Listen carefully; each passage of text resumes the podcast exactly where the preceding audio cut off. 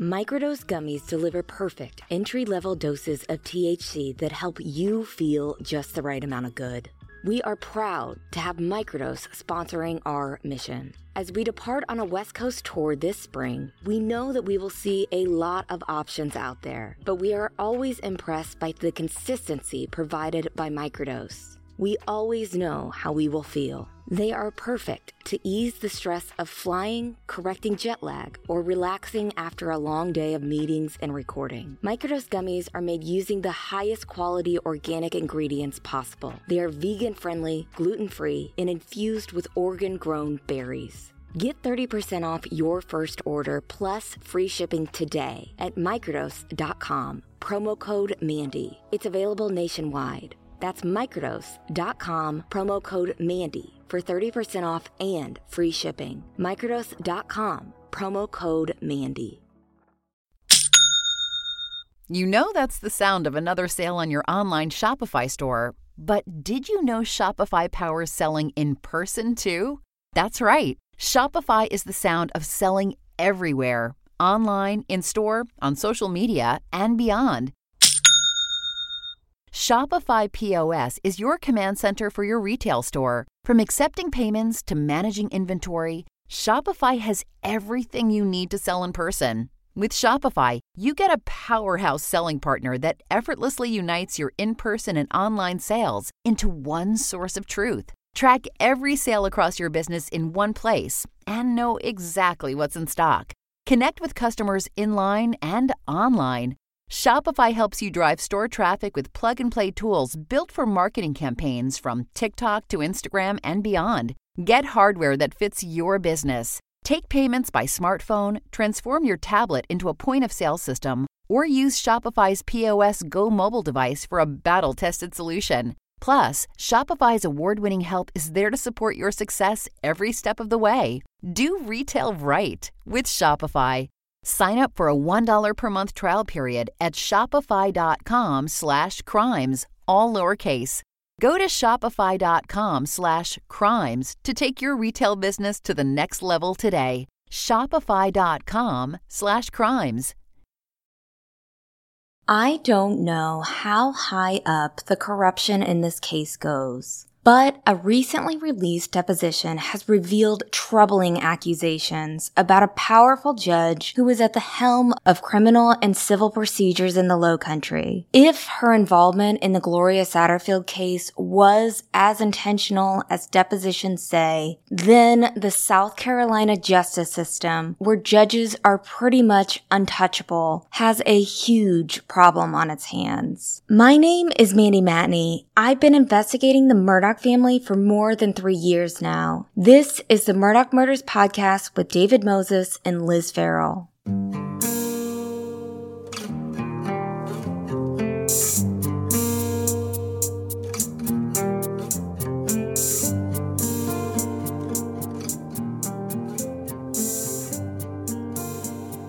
There are still so many unanswered questions about the Gloria Satterfield settlement, particularly considering that Alec Murdaugh right now is the only person who has faced criminal charges in the scheme to steal millions of dollars from Gloria's family after she died following an alleged trip and fall accident on the Murdaugh's hunting property in 2018. For a quick recap, there were several glaring issues with the court documents that attorney Eric Bland discovered discovered back in October when he was first trying to find answers as to why Gloria's sons never received a dime of the multi million dollar wrongful death settlement for their mother's death. The court documents were full of red flags, which we will discuss later in this podcast. But Judge Carmen Mullen apparently signed these documents anyways, which paved a much easier path for Alec to steal millions of dollars from the Satterfield family who desperately needed the money. Some of the biggest questions in the Satterfield case revolve around Judge Carmen Mullen. If she signed off on a document with so much potential for fraud as a favor to a family, one of whom is now implicated in dozens of crimes. What else would she do? This is a woman who decides which people in South Carolina get their freedom taken away and for how long. She decides if violent criminals should get bail or not. She has a tremendous amount of power. And if she is corrupt, then we have a huge problem on our hands. A problem that needs to be corrected immediately before further harm is done. When a judge is corrupt, it's not the powerful movers and shakers who suffer. It's society's most vulnerable. It's people like the Satterfields.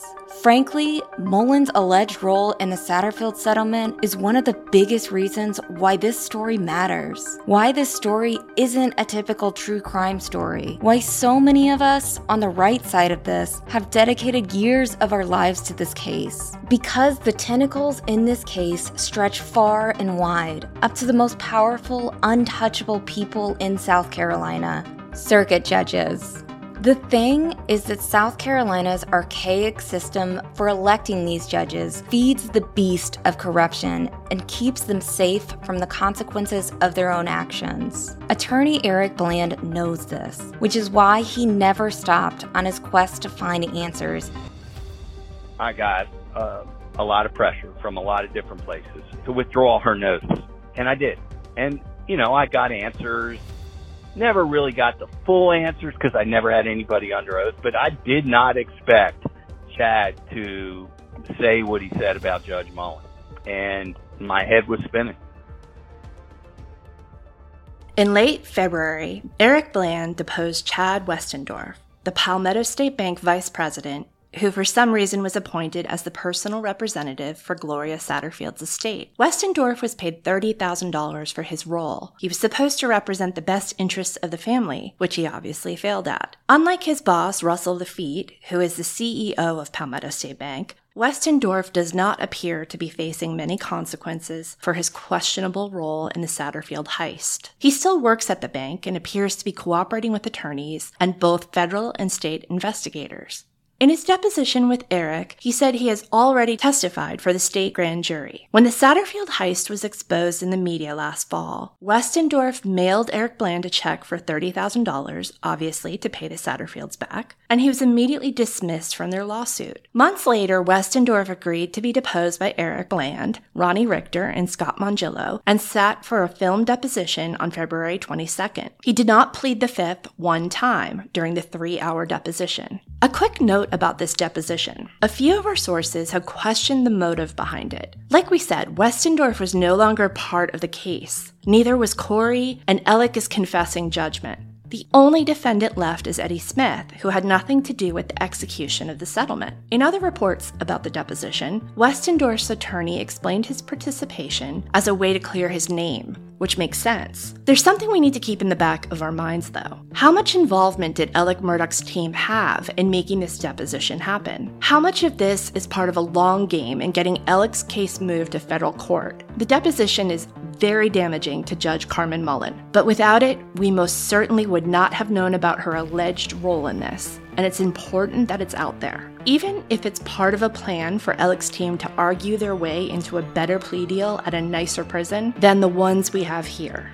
I really think, one, he wants to clean his soul, and two, he wants to make sure that um, he's telling his story consistently and publicly. You know, was he lying? Uh, I, I I can't say that somebody doesn't lie, but I will tell you this. As far as deponents go, I found him to be incredibly credible.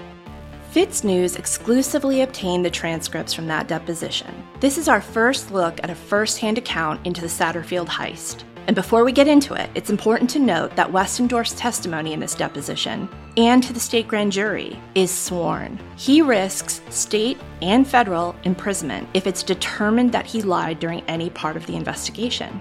And then, you know, he's got that hammer over his head because he already testified in front of a grand jury and he's given written statements and verbal uh, interviews to federal and state officials. If he was to lie in my deposition, which is under oath, he gets nailed for a 1001 uh, lying to federal officials or and a perjury trap, which is what you know ensnarled um, Martha Stewart.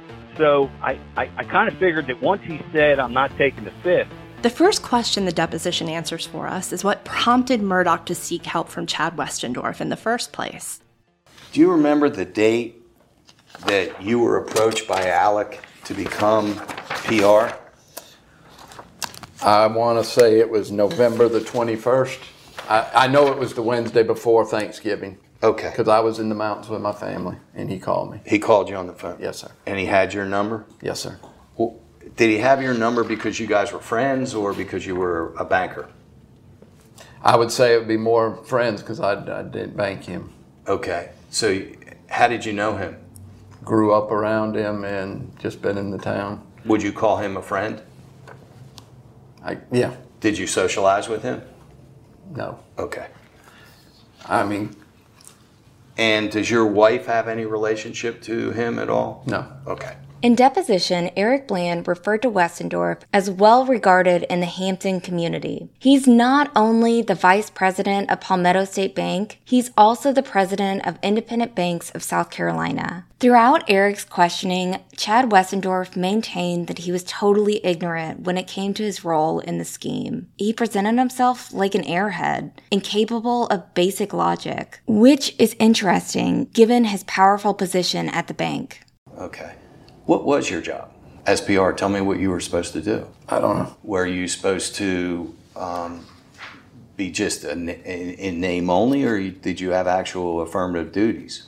You don't know. I don't know. I, I was, I mean, my first meeting with Corey, I asked what I needed to do as personal representative. Did I need to? Oh, And what did he looking for some tell you? Guidance. He said nothing at this moment. I'll take care of it. But and I asked specifically about opening an account. Did I need to open an account? Did it need to have an estate account? And he said, I not not at this time. So, when you accepted to become PR, and before you actually got approved, there was a gap in time. Yes, sir. You didn't educate yourself on what the claims were. When I accepted initially, I, I wasn't aware of what the case was. And I was, after I accepted, then I was told what the case was. But from that point forward, no. A little Yeah. Yes. taken back Yeah. that you would accept becoming a PR for a, a claim and not really understand what the claim would be. Did you find it strange that Alec was the one that was asking you to be the PR when he was the quote uh, target defendant? There hadn't been litigation started, so there was a claim. You understand the difference between a claim and litigation? No. Okay. At one point, Bland asked Westendorf if he understood what the word fiduciary meant. Did you understand that um, as a personal representative that you are a fiduciary? Do you understand the term fiduciary? I did not. Okay. Do you understand it now? Not really. Okay. Um, that you owe duties not only to the estate, who you were a personal representative for, right? Yes, sir. But did you realize that you are an officer of the court? Did you realize that? I did not. Okay. I guess we now know why Chad was chosen by Alec, who, as you'll remember from our jailhouse calls episode, is likewise challenged by occupational vocabulary. Just to put it on the record, a fiduciary is a person who holds a legal or ethical relationship of trust with one or more parties, typically as it relates to the care of money or assets. When we talk about how the Murdaughs have held power over this part of South Carolina for more than 100 years, we're not just talking about them or their actions. Thousands of people had to help them get to where they were at the time of the boat crash and the murders. And those people aren't necessarily evil, they're just trained. In Hampton County, especially, life is easier and more manageable if you don't question a Murdaugh. Chad Westendorf was a good soldier for Murdaugh. He didn't ask any questions, and he didn't exercise a single bit of intellectual curiosity. He simply got asked to do something, and he did it. We'll be right back. Hey, True Sunlight listeners. I'm here to tell you there is no reason to panic the next time you are searching for the perfect gift. You can now use gift mode on Etsy. Gift mode on Etsy takes the stress out of gifting so you can find the perfect item for anyone and on any occasion. There is a lot of pressure around gifting. I usually have a hard time thinking of gift ideas for David, and sometimes I get super stressed trying to find that perfect thing. But now, with gift mode on Etsy, I can search hundreds of gifting personas and find so many incredible items. I actually found a ceramic shark serving tray for the sushi lover in my life who had almost everything he needed for the perfect sushi night. Almost. Another really cool thing Etsy is a marketplace, not a seller, retailer, or manufacturer of goods. Entrepreneurship is very important to us, and we are proud to support the independent sellers and shops on Etsy. Need to find the perfect gift? Don't panic. Try gift mode on Etsy now. As y'all know, we're out on the West Coast connecting with fans, meeting with partners, and having a little fun too. All the planes, trains, and automobiles can be stressful, but do you know what's going to keep me comfy and confident along the way? You guessed it, Vuori. And Vuori makes a fantastic gift for the people in your life who deserve the most comfortable and versatile clothing. Vuori is an investment in your happiness. For our listeners, they are offering 20% off your first purchase. Get yourself some of the most comfortable and versatile clothing on the planet at vuori.com slash Mandy. That's V-U-O-R-I dot com slash Mandy. Not only will you receive 20% off your first purchase, but enjoy free shipping on any U.S. orders over $75 and free returns. Go to vuori.com slash Mandy and discover the versatility of Vuori clothing. What was odd is that while Westendorf appeared to have zero concerns about his duties to the Satterfields in his role as PR, he apparently had the wits about him to worry about his own financial liability in the case. Did you ever have any concerns about the duties, what your duties were, or what you were supposed to be doing, or you were more reactive and Corey Fleming would ask you to or tell you to do something? Prior to accepting, I had some concerns about what, what liability I would have for, from creditors. That was my main question I asked. If, if there was any personal back on me. If, Who'd you ask that of? Alec. And uh, what did Alec tell you? He said they wouldn't, there wasn't a, any problem. It Did you come back did you me. wonder whether you had to have like a bond or an insurance? Or I did not. Okay. And so your main concern was what liability you may have to the creditors. Sure. And who were the creditors? Do you remember? I don't know. Also worth noting, Westendorf didn't appear to know much at all about Gloria's 2018 death. Did you ever find out who Gloria was when you became her PR? Did you know that she was the housekeeper? Yes. Did you know that she had died? Yes. Did you know she had died at the Moselle property? Yes. Who told you all that? Alec. Alec did. Okay. Did he tell you? What did he tell you about her death? That, that she had a fall with his dog. His dog, dog or dogs? dog. Okay. Um, and that she, Hit her head and then and spent some time in the hospital, and then she passed, Passed away. away from the injuries. So there are several inconsistencies about Gloria Satterfield's death that are still a mystery. Like why did Alec's insurance companies pay millions of dollars for wrongful death when Gloria's death certificate incorrectly stated that she died of natural causes? And why was Gloria's family told that she fell at the Murdaugh's Hampton County home when she fell at Moselle in Colleton County? And how were they able to pull off a multi million dollar settlement so quickly with no litigation? We asked Eric about this. In most most other counties, I agree that she had six hundred thousand dollars in medical bills, but in most other counties, if you got one point eight million or two million dollars, you would really have hung the moon. At four point three million dollars, I'm tipping my hat to Corey Fleming.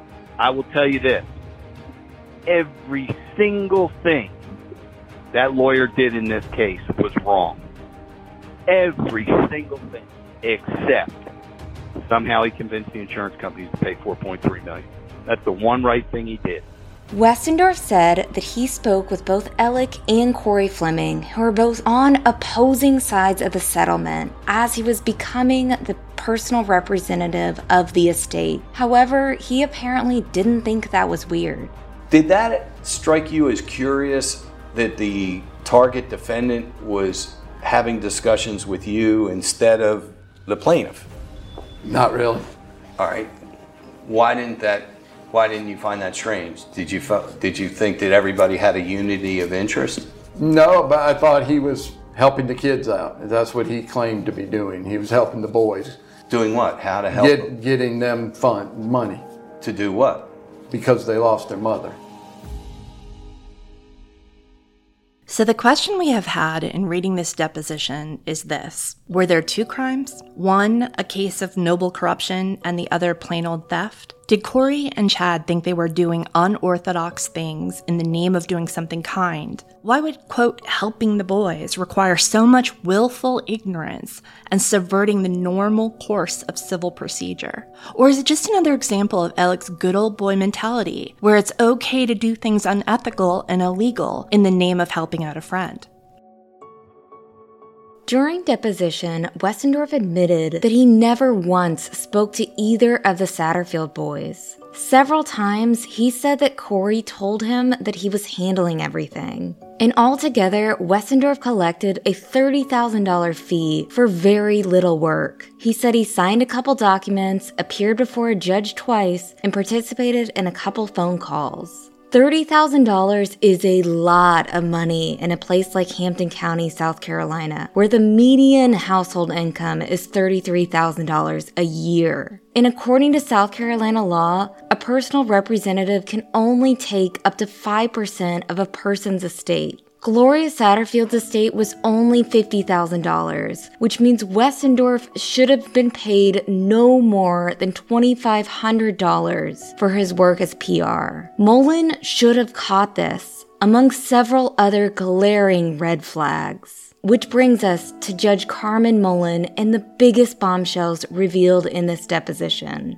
Westendorf's testimony shows just how unorthodox this wrongful death settlement was and how many red flags there were to alert Carmen Mullen to the fact that something bad was happening right in front of her eyes. As a reminder, this settlement was never litigated. The reason why we point this out is because the case didn't require the level of work required in a lawsuit. The settlement came after a few letters, phone calls, and a mediation hearing. There were four sheets of paper produced in this case. Now, a $4.3 million settlement is great, but very high given the facts of the case and how very little work was required of Corey Fleming.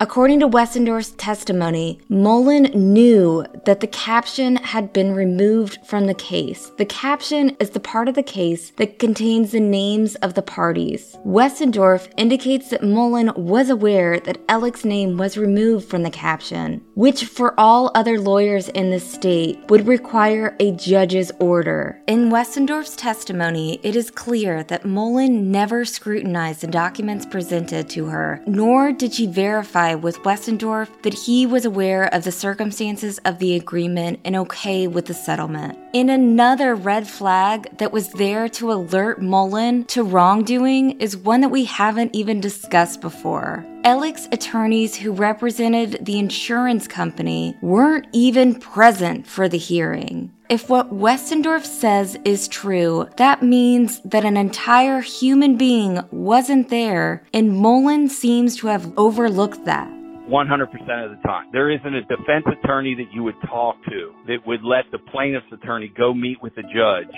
to get approval on a settlement. More importantly, I did find out that John Grantland, who was Alec's attorney appointed by Nautilus Insurance Company, was en route and they went forward with the hearing while he was en route.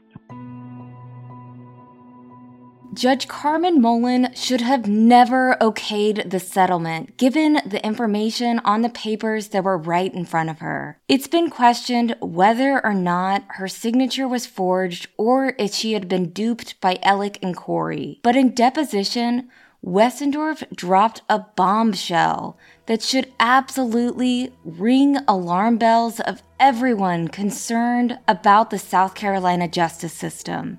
According to Westendorf, Corey Fleming, the plaintiff, asked Judge Mullen to sign off on the settlement while keeping Alec's name, who is the defendant, off the books. Mullen should have never signed the documents to begin with, but if Corey Fleming really did ask her to keep the settlement that was already sketchy off of the public record, Mullen should have absolutely used her power to stop this massive thievery right there and then. This was in 2019. If Mullen was really doing her job, Mullen would have not only said no to signing the documents, but she would have reported Corey and Alec for inappropriate and seemingly unethical behavior. Ever hear that discussion? That the reason Alec's name was being taken off that caption was he didn't want Mark Tinsley, who was suing him, suing his son for the Mallory Beach boating accident, he didn't want anybody to find out of public record that this kind of money was being paid from his homeowner's insurance carrier. The only time I heard that was, Was in Chambers in chambers. Yes. at the second settlement Yes. conference. Yes. And where Alec wasn't even there. He wasn't there. Okay. And that was said to Judge Mullen. From Corey. Yes, sir. And Judge Mullen says, I understand. I understand. And Judge Mullen, did you know, had recused herself a month before from the BUI lawsuit? BUI meaning boating under the influence. That I'm going to show you an order that a month before you had your hearing, she recused herself from hearing anything having to do with Alec Murdaugh and Mallory Beach's death. I did not. Did she discuss that to you? Did she say to you, Mr. Westendorf, you're the PR for this estate, and I need to disclose to you that I have recused myself one month before from having to do anything with Alec Murdaugh and the, and the Mallory Beach death? No, sir. Okay. Eric had something to say about this when we spoke after the deposition. So, you know, the last thing on anybody's mind was that somebody would lie to Judge Mullen, and that's appeared what happened until Chad started talking. And so when Chad started talking, I started to ask him, well, what inquiry did did Judge Mullen make when Corey presented the request to approve the settlement of $3.8 million? He said, I don't recall anything. I said, well, did she ask you as the personal representative, are you satisfied with this settlement? Are you satisfied that your attorneys have tried to recover as much money as possible? He said, no.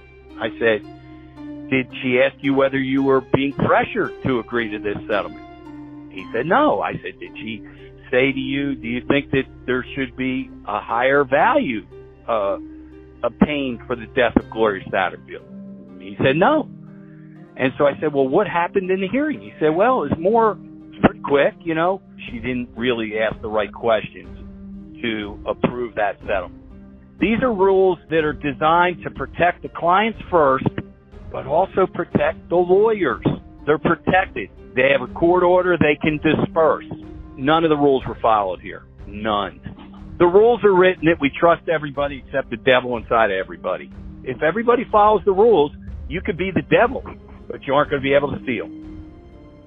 According to Westendorf, Mullen readily and openly agreed to keep the settlement from being filed with the court because of publicity from the 2019 boat crash that killed Mallory Beach. And we'll be right back. Wyndham Hotels and Resorts makes travel possible for all. Whether it's the long haulers looking for a great cup of coffee, a roomier rest for the on a whim road trippers, or a place to make summer memories with the whole family.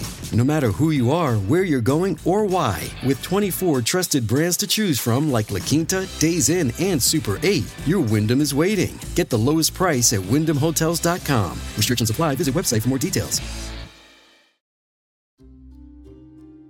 Why would a legitimate claim in a legitimate trip and fall accident that happened under legitimate circumstances be something to hide from the public? Why would a legitimate settlement to compensate the loved ones of a deceased person be something to hide? Also, Paul had already been charged at this point, so basically, Mullen was agreeing to help keep secrets for someone who was accused of felonies related to a fatality that came as a result of his reckless and illegal behavior. Even if everything else had checked out about the settlement, Carmen Mullen apparently agreed to do something that would help Paul's family over Mallory's family. There was only one reason to have kept this from the public eye, and that was because they were doing something wrong.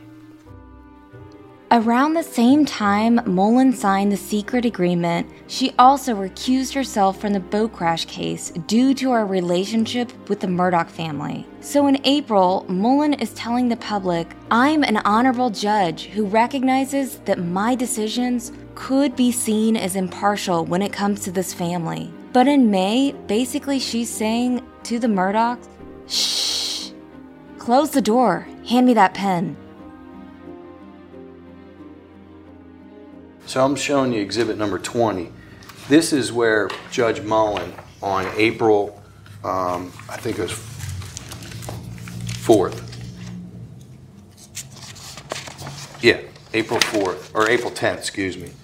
She recused herself, Judge Mullen has recused herself from hearing all matters related to this case and forwarded to justice for reassignment. And so this is the Mallory Beach case versus Gregory Parker, and ETAL means that there's other defendants.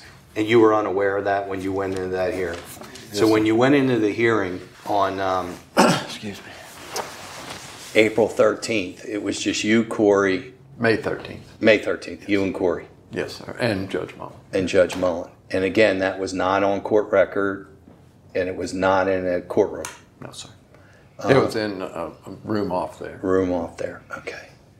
And did it strike you funny when Judge Mullen said we're going to change the caption and take Alex's name off? I didn't know that happened until you just told me.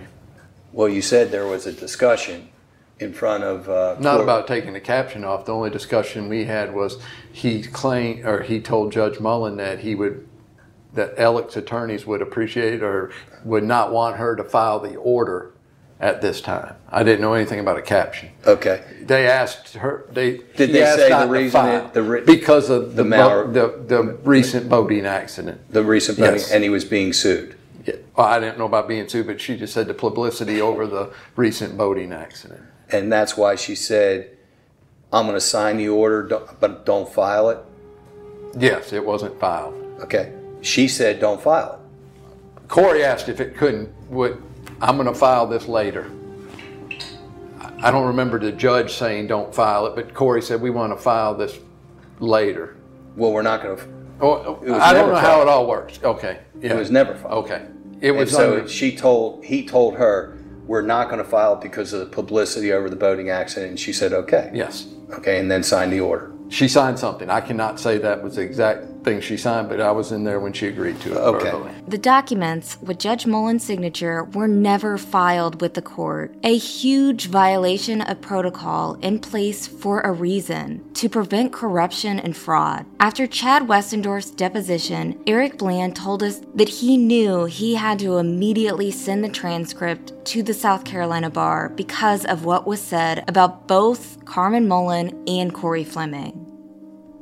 look, here is a testimony that was provided under oath by Chad Westendorf, which implicates the propriety of the actions of Judge Mullen. Now, I'm not the arbiter of that. I'm not the one that decides whether she did right or wrong, but I'm duty bound to turn this over to the ODC, the Office of Disciplinary Counsel, when lawyers violate the rules of professional conduct we are duty bound if it if we have knowledge it's not it's not for me to decide whether they violate the rules or not but if i'm on notice that something is violative of the rules i turn it over to odc Eric Bland reported Mullen's role in the Satterfield heist to the South Carolina Supreme Court's Commission on Judicial Conduct. And Eric is not the only one who reported Mullen to the ODC. Solicitor David Pascoe of the First Judicial Circuit, who is considering a run for the South Carolina Attorney General's office, also filed a complaint. david pascoe who has his own separate history with Judge Mullen, found out about it because I did talk about it with Jim Griffin. I talked about it to the receiver and I talked about it to Mark Tinsley, who uh, certainly was mentioned as a reason for not having the order signed. And so somehow it got back to David Pascoe, who called me on the phone, by the way. Pascoe, who has a history of fighting public corruption in South Carolina, had previously filed a complaint against Mullen, accusing her of improper solicitation of ex parte communications, recording phone calls between parties without obtaining consent, undisclosed conflicts of interest, lack of professional competence, and staff members posting critical comments about pending judicial matters on social media. He called the current accusations an unremitting power of improper activity that merits close examination by the Commission. And after he read that transcript, he filed a grievance against Judge Mullen where he said she certainly violated the integrity of the justice system by agreeing to change a caption and keep an order from being filed that was signed in order to protect Alex Murdaugh in a case that she had already recused herself in.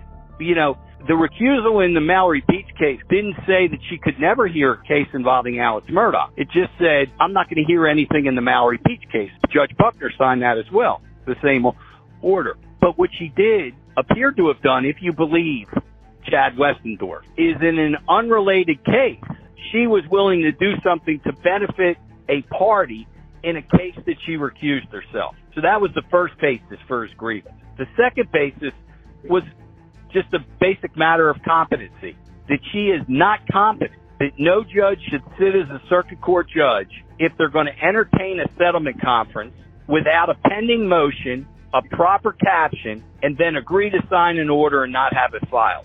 Just those three basic things go to her competency to be a judge. So that's what he did. He filed it. So what's the product of this? What, what's going to happen? Well, I don't know.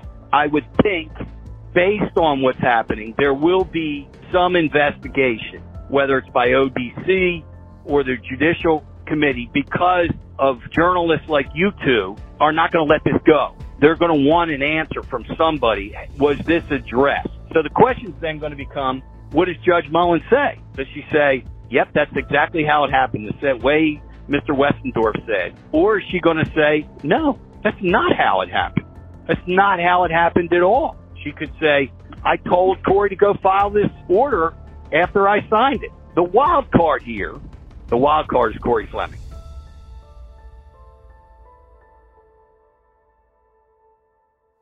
We will be talking more about Corey and what he did wrong in a future episode, and we plan to take a deeper look at some of the information that Chad revealed about Corey in the deposition. In South Carolina, judges are appointed by lawmakers and not the general public. Because of this, judges must lobby and campaign for themselves at the state house. Many people have compared this process to rushing a fraternity. What this means, though, is that politically connected lawyers basically get to choose and then control who our judges are in this state. So Eric Bland was not just going up against a judge, but an entire system when he reported Mullen to the ODC. We asked Eric, as an attorney whose livelihood literally depends on judges, whether he was worried about backlash. Nope. Um, I'm in the fourth quarter of my career. Had I been in the first quarter of my career, it definitely would be scary. But not not now. There's there's this is such a bellwether case, so important on so many different levels about the justice system, whether there's two systems of justice. Does the ordinary person have the same system as those that are wealthy or those that are have relationships with judges or important lawyers? So many things have to be answered here. So many things have to be changed here. So at this point, the answer is no. I don't have fear. Um, look, are judges going to look at me differently when I walk into their courtroom? Mm, sure, sure. They're going to be on their P's and Q's. Hey, can't joke in front of Eric Bland. Are they going to let me come back in their chambers? Some will, some won't. Is everything going to be on the record? Sure. Will it hurt my clients on issues of discretion for a judge to make a ruling? It could. It could. But this to me was so important. I take my oath. You know, our profession has been so bruised.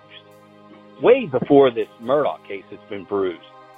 The butt of every joke. I hate lawyer jokes. Never tell them and I won't tolerate them if somebody wants to tell them in my, in my press. But since this Murdaugh case and, and all the different machinations that have happened here, you know, our, our profession has really taken a punch, a hard punch. You know, if lawyers like Mark Tinsley, lawyers like John Lay, lawyers like my partner and me, Justin Bamberg, if we stand up in solidarity and don't tolerate this thing, maybe, maybe we'll change. And by the way, the old guard judiciary is changing.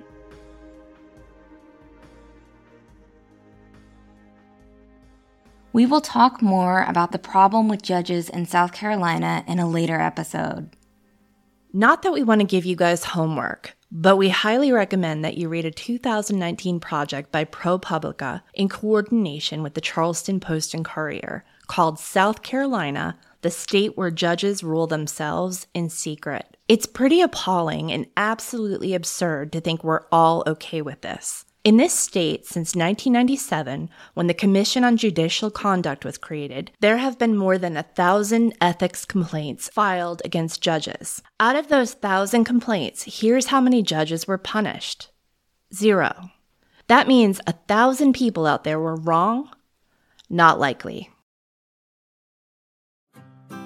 The Murdaugh Murders podcast is created by me, Mandy Matney, and my fiance, David Moses. Our executive editor is Liz Farrell. Produced by Luna Shark Productions.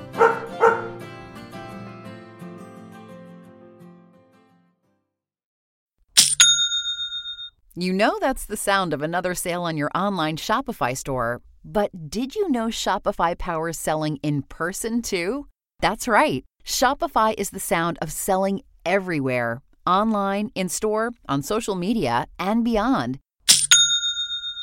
Do retail right with Shopify.